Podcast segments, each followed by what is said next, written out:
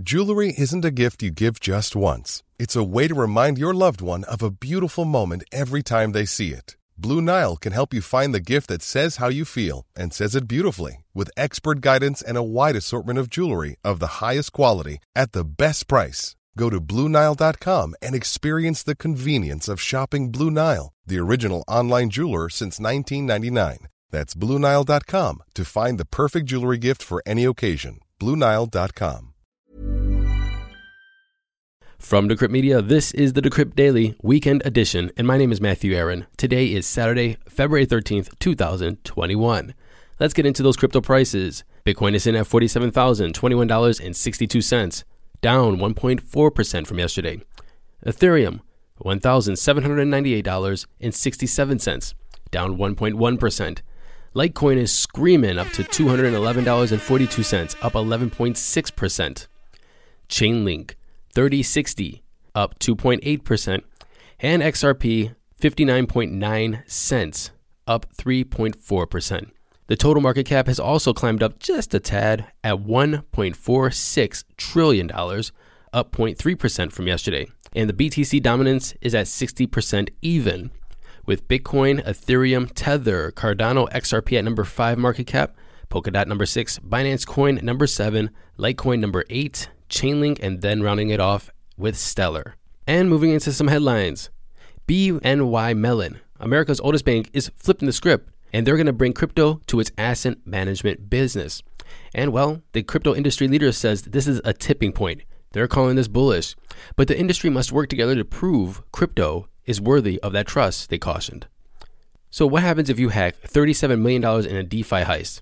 Well, you have $37 million minus $15,000 in transaction fees. Seems like a damn good trade, but hackers that heisted $37 million in DeFi had to pay $15,000 in fees to move that money around. Deutsche Bank is getting into the crypto asset management game. They're debuting a prototype for a cryptocurrency custody platform. It plans to move from custody for institutional investors on the platform all the way to issuance and trading. These plans are first mentioned in a December 2020 report from the World Economic Forum. It's quite possible we'll see that happen this year.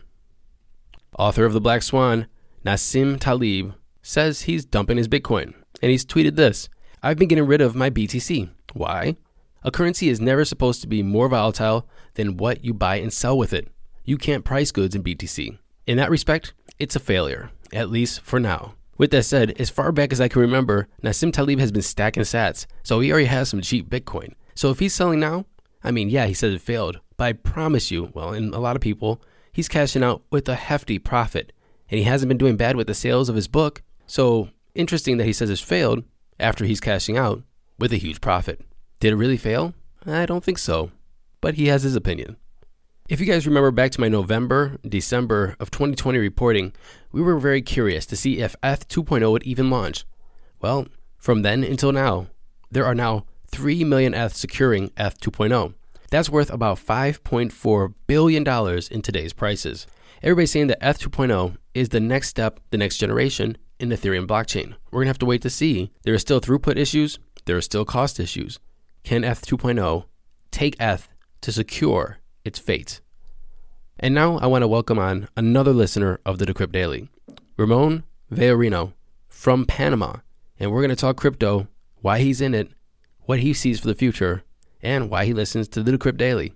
Enjoy this conversation, and I'll see you tomorrow.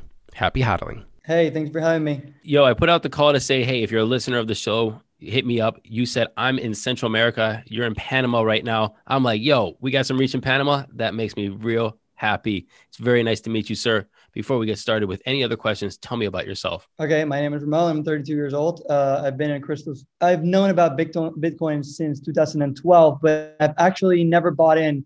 And funnily enough, it was my dad who actually reached out to me. It was like in 2016. He was like, "Yo, you know about the, this crypto crypto stuff and stuff, and uh, about the Bitcoin stuff." And I was like, uh, I don't know about that. I've heard about it. And he was like, I'm getting an ATM in my office right now. So he's like, he's a leader on it. He's like, uh, that's one great. Of the, you know, he was not early on, but kind of early on before, you know, the first real bull run came last time. And he was like, Hey, let's buy, let's buy some, some you know, some Bitcoin and stuff. And I, uh, I actually I didn't buy that time because my dad's always looking for the next big thing, and then he like he, he he just like finds it and then he moves on. So he like he moves on right right away. But he actually gave uh, ten dollars worth of it to my mom, and she's still holding that. So she has like I don't know like six hundred dollars, eight hundred dollars from that ten dollars back in 2016.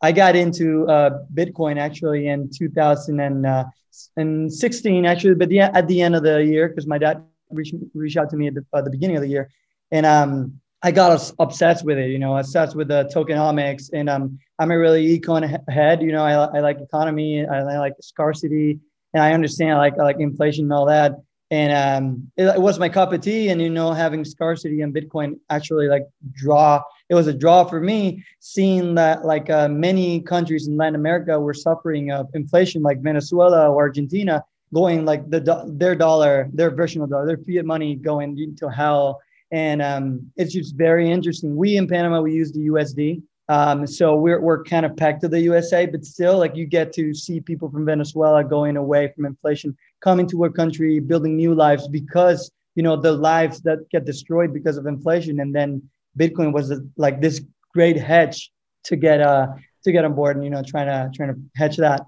You bring you bring up a good point, man, and and I I love that you're coming from the perspective of being down in Panama and you've seen a lot of uh, Latin America, you know, go through this inflation. What do you see as somebody that has you know historical knowledge of inflation, and if you juxtapose that to the United States of what we're doing right now with the U.S. dollar, do you see that there's similarities? Do you think that the consequence of the United States printing money could actually turn into a Venezuela or Argentina? I mean, it's it's kind of an interesting point because uh, right now, you know, inflation is this kind of this concept. Like every year goes at least two percent. You know, you have to hedge for that. That's why you buy assets. So it grows like you every year you try to upbeat that two percent that your your money is worth less. But there are a couple of theories out there. Uh, the modern monetary theory uh, about inflation. If you if you guys can look into that, you actually that's a really good. Um, interesting point because right now we're desperate right so they're pumping 1.9 trillion more than they already pumped uh, in the USA, and we see that uh, the dollar is backed by nothing. And um, countries like Venezuela, their dollar, their fiat money was uh, backed by oil. And when fracking came on, you you started to see how the depreciation of you know having more quantities of oil easily to get from you could get uh, the the money wasn't worth because had it, it doesn't had a store of value. So what I see in the future, well, right now for the USA, I'm really like I think inflation is going to hit you know, maybe 8% for the coming years is going to be, you know, you're going to see that. You're going to have to see it because they're pumping more money. And when people have more money or more of anything that they can easily get, they can easily buy. And when there's more on this side, you're going to have, you're going to be giving it away really easily. And you're going to start seeing prices go up because it's easier to get that dollar. It's just that simple economics. And then Bitcoin is actually a hedge for that because it has this capped um, circulating supply of 21 million and you have to actually get them and to get them it's really hard. You have to have all this miners and stuff and it's just like you know the hardness of getting that is just gives it value. So um, what i see in the usa in the coming years is just inflation going over the roof and uh, we're actually going to see in place that uh, that modern monetary uh, theory because uh, what they're doing there there if you don't mind me like just adding on to that is Go that um, is that they're actually thinking that inflation is actually something that we think about and we make it happen, but it's not actually something that happens, you know? So they're thinking like monet, uh, modern monetary theories is about pumping whatever amount, like the Fed can create trillions and trillions of dollars and just put it in the economy.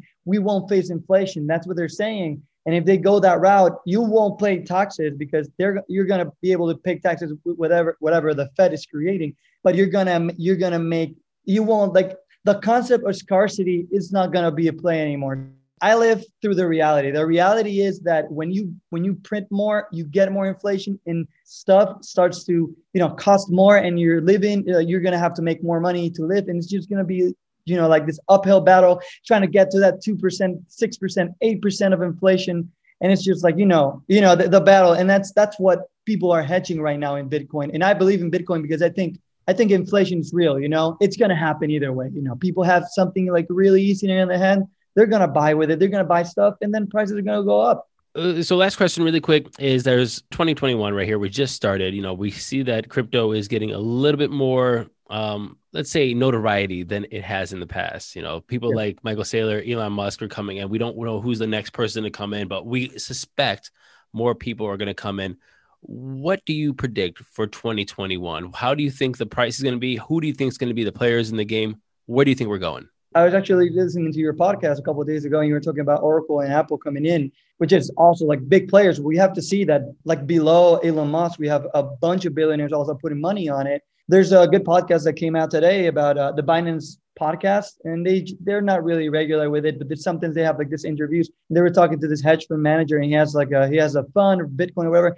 and he's actually seen uh, more billionaires coming in, but really, really like being hush about it. They don't want people to know they're coming in. What I think is that we haven't like COVID hasn't like ended yet, right? We're we're still in the beginning, uh, not like in the I don't know if in the middle, but it's gonna last a year. We're still gonna have a mass. We still haven't seen 1.9 trillion into the economy. So what I say is that Bitcoin has to keep going up. I'm I don't like to be like an headless bull, you know, like it's gonna go to a million dollars but I know like 70,000 could be imminent, could be could be an easy target from here because you know it's just it's just like this many factors coming in. You have one topping on top of another, and then they're gonna give this a 1.9 trillion now. I don't know in six months maybe they're gonna push you know another trillion in, and then we're gonna see inflation, and it's just gonna be this play on big companies trying to hedge their treasury into something that doesn't affect them and when they have the holdings in cash. So I think uh, from here to